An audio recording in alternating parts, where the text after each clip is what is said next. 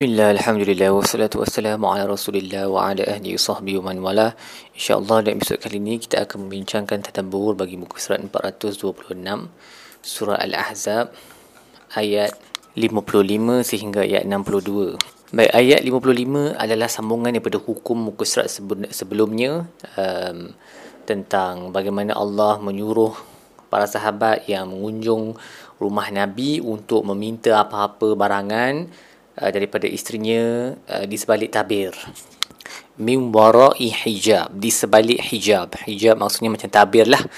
Uh, jadi ayat 55 ni uh, tujuannya yang yang yang Allah suruh pada para sahabat tu supaya benda tu lebih suci bagi hati kedua-dua belah lah uh, para isteri Nabi dan juga para sahabat. Walaupun mereka dua-dua memang sudah pun sangat bertakwa Uh, dan kemudian ayat 55 ni adalah pengecualian yang diberikan kepada mereka yang uh, mahram lah kepada para isteri seperti bapa-bapa mereka, anak mereka, uh, saudara lelaki, saudara perempuan, nephews daripada daripada sisters and brothers. So uh, itu semua pengecualian yang diberikan lah dan juga daripada para wanita di, di kalangan mereka dan juga malaikat aimanuhun uh, malaikat aimanuhun ni merujuk pada hamba dan di situ ada khilaf lah dalam kalangan para ulama adakah ini termasuk para hamba lelaki ataupun tidak.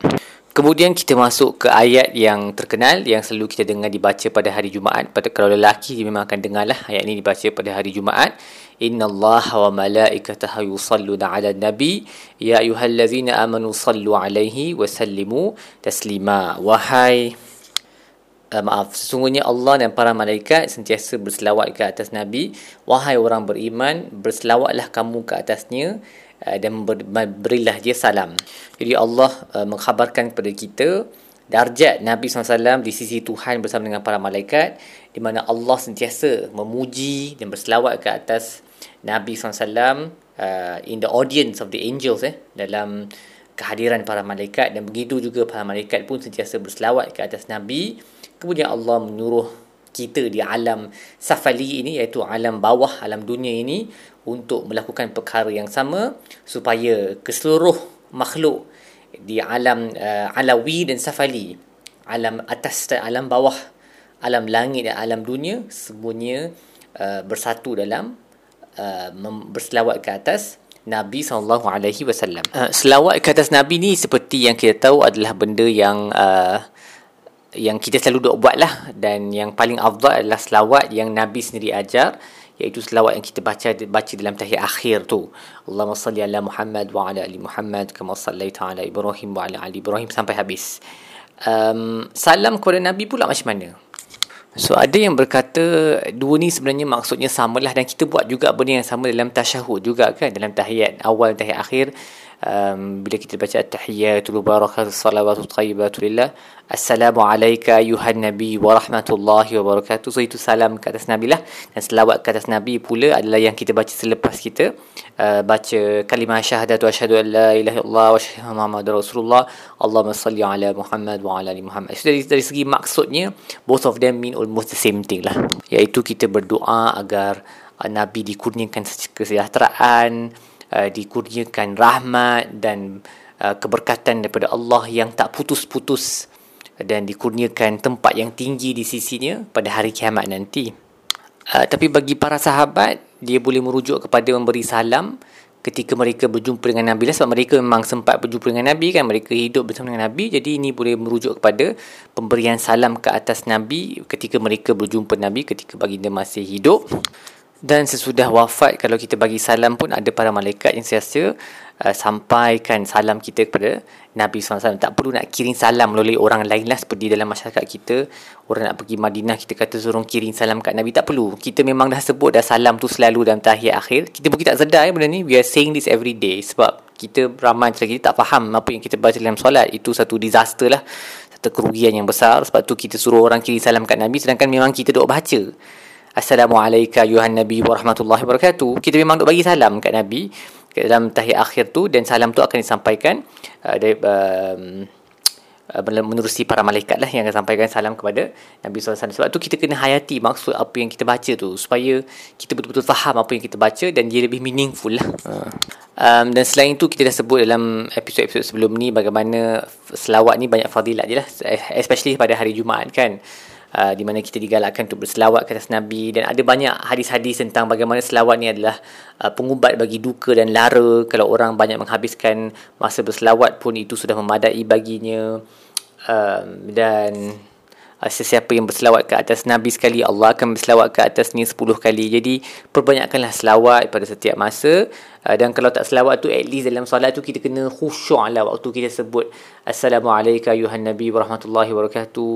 Dan kemudian Allah salli ala Muhammad khusyukkan diri waktu waktu dalam solat tu supaya betul-betul sampai salam dan selawat tu macam meaningful. Uh, yang kita betul-betul mahukan benda-benda yang baik ni untuk Nabi SAW.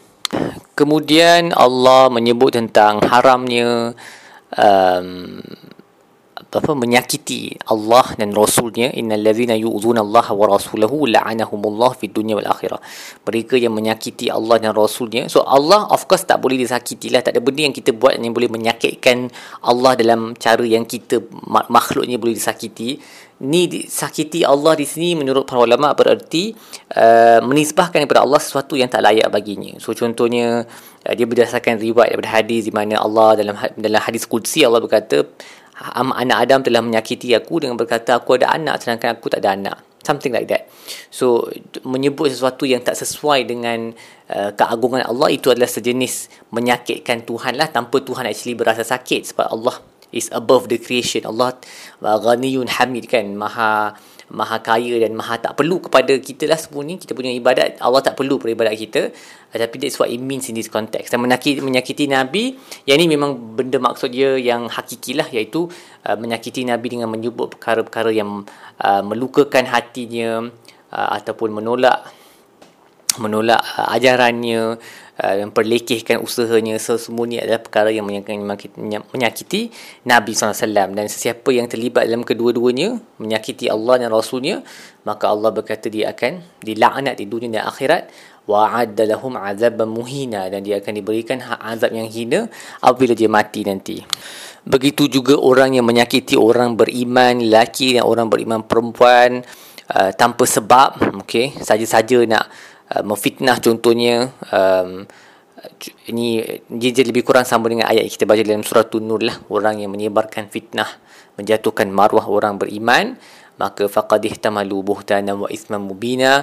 Dia telah melakukan satu perkara yang buhtan. Buhtan itu yang fitnah yang orang Melayu selalu guna ni iaitu tuduh menuduh perkara yang tak benar uh, wa isman mubina. Dan dia memikul dosa yang jelas.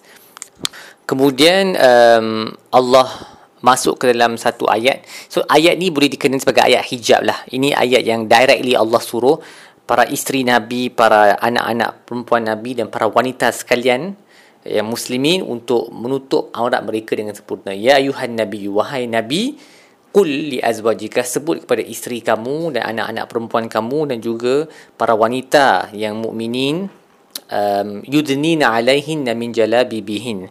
Mereka kena meliputi diri mereka dengan jilbab. So jilbab ni adalah pakaian luar lah kita dah sebutkan dengan panjang lebar di perbincangannya dalam surah nur. Uh, apabila kita uh, berbincang tentang hukum wanita yang dah tua tu bila Allah sebut mereka boleh uh, keluarkan jilbab mereka tu apa maksud jilbab tu sebenarnya?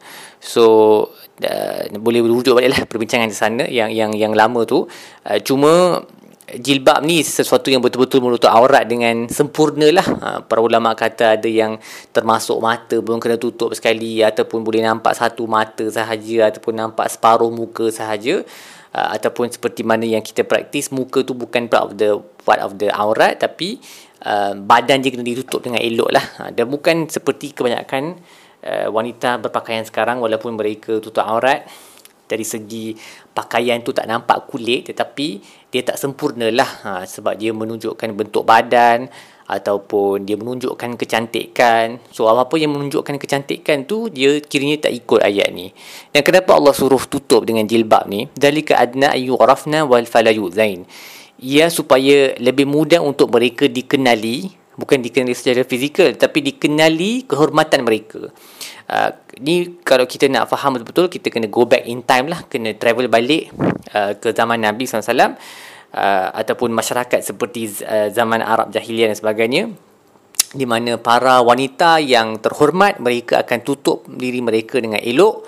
Dan mereka yang selalunya pakai tak elok ni adalah golongan hamba uh, yang they invite apa they invite Eve teasing uh, dia menjemput pandangan mata orang lain uh, dan mudah di, dikacau oleh lelaki-lelaki yang ada masalah dalam hati mereka jadi uh, Allah suruh wanita beriman untuk menutup diri mereka supaya an yu'rafna fala yuzain supaya mereka dikenali sebagai wanita yang terhormat dan maka dengan itu mereka tidak akan dikacau. So maksudnya ada dia punya asbab dia kat sini. Allah terangkan hikmah dia. Uh, bahawa dengan tidak menutup aurat tu you are in danger of being um, harmed in some way. Kamu ada ada kebarangan kalian untuk kamu di uh, dikacau ataupun dicederakan sama ada secara mental ataupun secara fizikal. So tutup diri elok-elok. Uh, sebab tu juga dalam hukum hakam Islam para hamba mereka punya hukuman separuh daripada um, daripada wanita yang bebas. Wanita yang hamba kalau melakukan uh, uh, crimes jenayah hukuman mereka separuh sahaja. Sebab Allah mempunyai expectation yang lebih tinggi daripada wanita yang uh, terhormat yang bebas yang terhormat. Jadi ayat ni ayat ni terpakailah kepada semua sebenarnya uh, wanita beriman. Uh, walaupun ada khilaf di sana juga. Uh, tapi basically a good muslim woman dia kena tutup diri dia elok-elok supaya dia dikenali sebagai wanita yang terhormat uh, dan bukannya wanita yang um, yang inviting uh, inviting the eyes of men okay, menjemput pandangan lelaki Uh, memandang mereka ataupun menggoda mereka dan sebagainya. Dan para ulama berkata Allah sebut dulu isteri-isteri Nabi dan anak perempuan Nabi lepas tu baru semua wanita yang lain uh, untuk menunjukkan bahawa seorang amir, seorang leader, seorang ketua dia kena mulakan dengan ahli keluarga dia dulu supaya lebih mudah untuk orang lain ikut kan. Uh, kalau ahli keluarga dia tak buat dia tak nasihat ahli keluarga dia tapi dia duk sibuk nasihat orang lain sukar untuk orang uh, take him seriously. Jadi Allah suruh mulakan dengan isteri-isteri dia dulu, anak perempuan dia lepas tu baru nisa ilmu mini all the believing women. Dan akhir sekali Allah bercakap bercakap tentang orang munafiqun uh, dan mereka-mereka yang berkawan dengan orang munafiqun yang sentiasa susah untuk yang sentiasa berusaha untuk um, apa menyemai benih permusuhan, menyakiti orang beriman, Allah berkata kalau mereka tak berhenti melakukan semua ni tak lama-lama tak lama lagi mereka akan dihalaulah diusir daripada Madinah. Mereka tak akan berjiran dengan kamu lagi. Mal'unin. Dalam keadaan terlaknat di mana-mana mereka dijumpa mereka akan uh, dihukum dan dibunuh. Itulah sunnah Allah bagi semua um, kaum terdahulu Uh, dan tidak ada yang boleh mengubah sunnah Tuhan iaitu orang yang uh, mengacau orang beriman ni uh, awal-awal tu mungkin dia berkuasa tapi lama-lama mereka akan dihapuskan. Dan inilah yang kita nampak dalam sirah lah yang berlaku orang munafik uh, sama ada mereka dipulaukan ataupun mereka sendiri ada yang mungkin keluar daripada Madinah uh, ataupun kawan-kawan mereka seperti orang Yahudi memang diusir lah outright Banu Nadir, Banu Quraiza, Banu Qainuqa semua telah diusir ataupun dibunuh macam Banu Quraiza especially telah dibunuh kerana pengkhianatan mereka.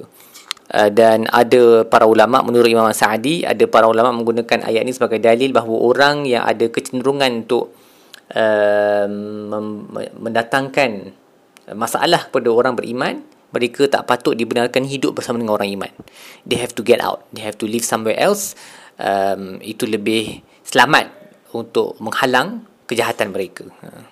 Baik, setakat itu saya terdabur kita bagi muka surat ini. InsyaAllah kita akan sambung dengan episod-episod yang lain. Ala sayyidina Muhammad wa ala alihi wa sallam. Alhamdulillah Rabbil Alamin.